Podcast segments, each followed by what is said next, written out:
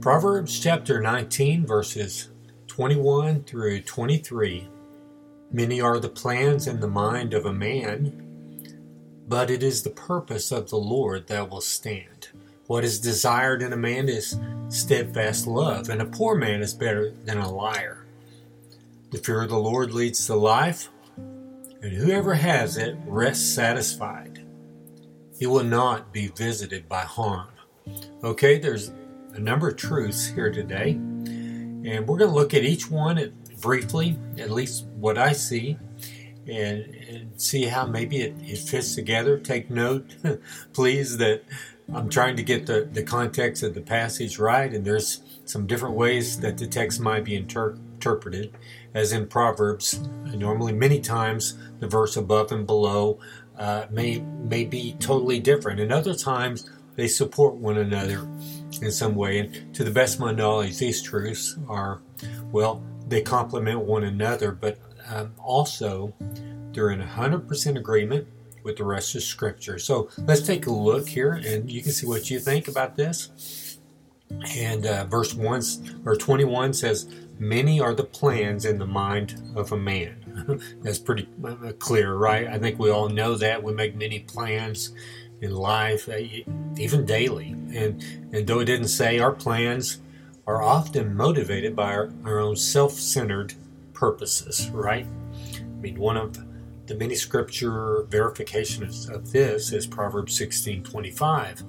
And it says, uh, There is a way that seems right to a man, but its end is the way to death. And then the second part of that verse, um, but it is the purpose of the Lord that will stand. So man makes all his plans, and very many, but the purpose of the Lord will stand. What does it mean to stand? I mean, the Lord's purpose remains in place, right? It will not fail, it will not be moved. We might even say his purpose is, is sure to come to pass. I think that is um, in agreement with the rest of Scripture uh, for what purpose means. Uh, other places in the Bible, Isaiah 46 8, for I am God and there is no other. I am God and there is none like me. Verse 10 My counsel shall stand and I will accomplish all my purpose. So God's going to accomplish all his purpose. Isaiah 14 27 For the Lord of hosts has purposed, and who will annul it? His hand is stretched out, and who will turn it back? All right, so we have many plans, some are bad. And, um, the, you know, there's a way that seems right to, to man, but those ways end in death.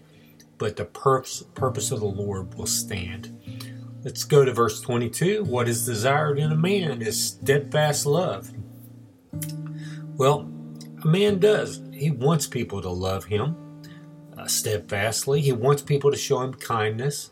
I think this is the purpose and the plans that man has that verse 21 was talking about. Um, he wants unwavering love. I mean, these seem like good plans on the surface, surface, but um, in his brokenness, he's motivated by seeking a selfish kind of love, right? In glory, actually, that belongs to God. You see, man wants others to not only love him, that he might be popular, but to provide him opportunity to gain wealth and influence and other things for his own glory. Our text says, Many are the plans in the mind of a man. Unfortunately, in his sin, man's plans are at odds with God's and the purposes that God has. So we continue with verse 22 and I think we're going to see all how all this kind of fits together. And it says, and a poor man is better than a liar. So, I mean, how could that be to go along with verse 22, the first half, what is desired in a man is steadfast love? And a poor man is better than a liar, right? I mean, what does one have to do with the other? I think it all goes together well.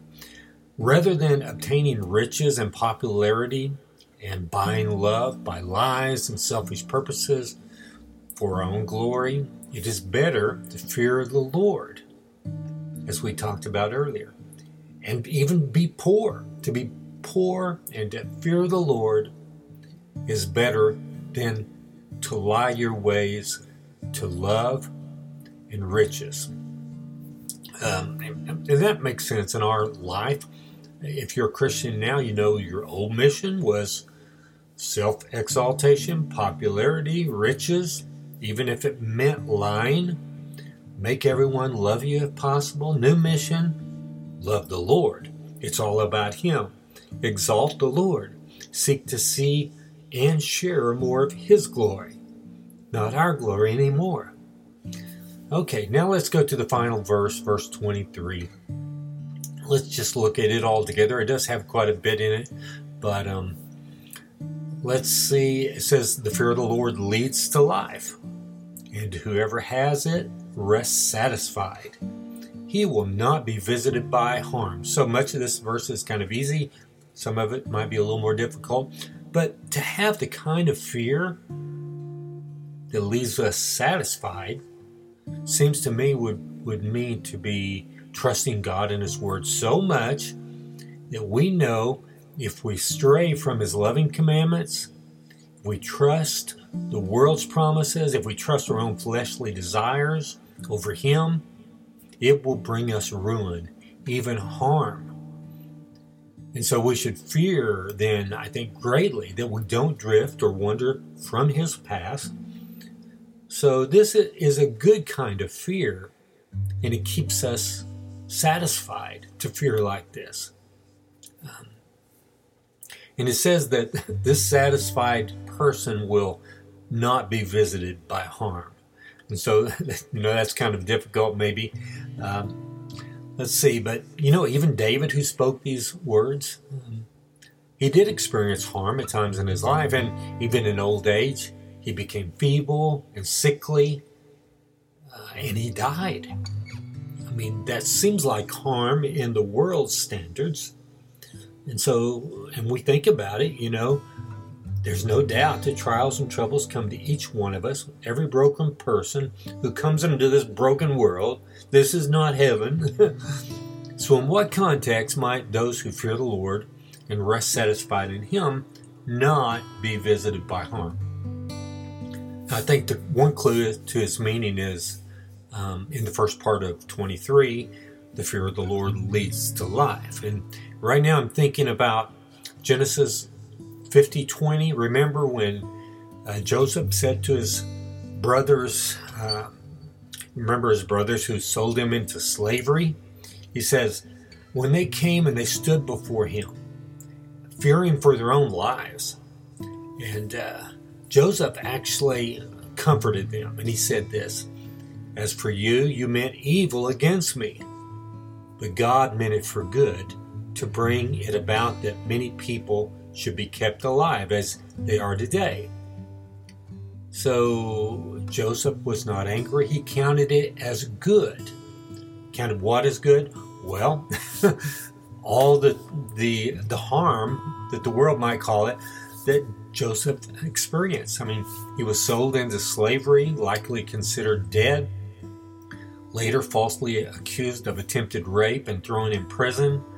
Um, but it, at least, in one sense, he wasn't visited by harm. I mean, God meant it for good. And uh, they, in fact, they led the life for himself and for all of Israel because Joseph lived to, to save Israel from starvation. Uh, and the one through whom the Messiah, Jesus Christ, the King of Kings, the Lord, would come through. The tribe of Judah was saved through Joseph and all the troubles he went through. So, one more thing about all this talk about not being visited by harm, and we're getting close to the end here. Let this final thing settle it for you. Um, here's the context that Jesus spoke about such things. He said in Luke 21 16, I think he was possibly talking to his disciples here. I went back and looked, and it's not real clear, but Um, it says this You will be delivered up, even by parents and brothers and relatives and friends. And some of you they will put to death. You will be hated by all for my name's sake. Sounds like they were visited by trouble, right? Let's continue. But not a hair of your head will perish. By your endurance, you will gain your lives. You see, just as our verses said, in the end, the right kind of, of fearing the Lord, it leads to life, even life eternal. So, uh, then, just closing here. For us in this broken world, the fear of the Lord prompts us, doesn't it, to turn to Him as our greatest delight. And when He gives us eyes to see Jesus as the greatest treasure in the universe, we begin to trust Him more and more, uh, seeing more and more of His glory, being transformed more. And remember earlier we read in verse 22, it said, What is desired in a man is steadfast love. That's what Jesus gives to us and, and he, he offers it, he gives it to, to all and offers it for them to receive it. Let's close with John 3:16. It says, For God so loved the world that he gave his only Son, that whoever believes in him should not perish, but have eternal life. And Father God, thank you for your word. Thank you for Jesus who, who uh, you know, lived a perfect life that he might impute his righteousness to us. He died on the cross to be paid the wages of our sin. He rose from the grave to give us that same power to overcome sin in our life and then to raise us up incorruptible to be with Him forever, Lord.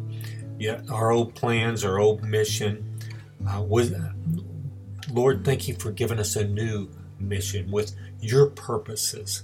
Uh, a mission to see more of your glory and to share your glory with others. My Father, um, help us to do that. Thank you for the steadfast love that you give us and the ability to love others with the same kind of love that you gave us, Lord. Help us to do, do that better and better, Lord. Thank you for Jesus. And in his name I pray. Amen.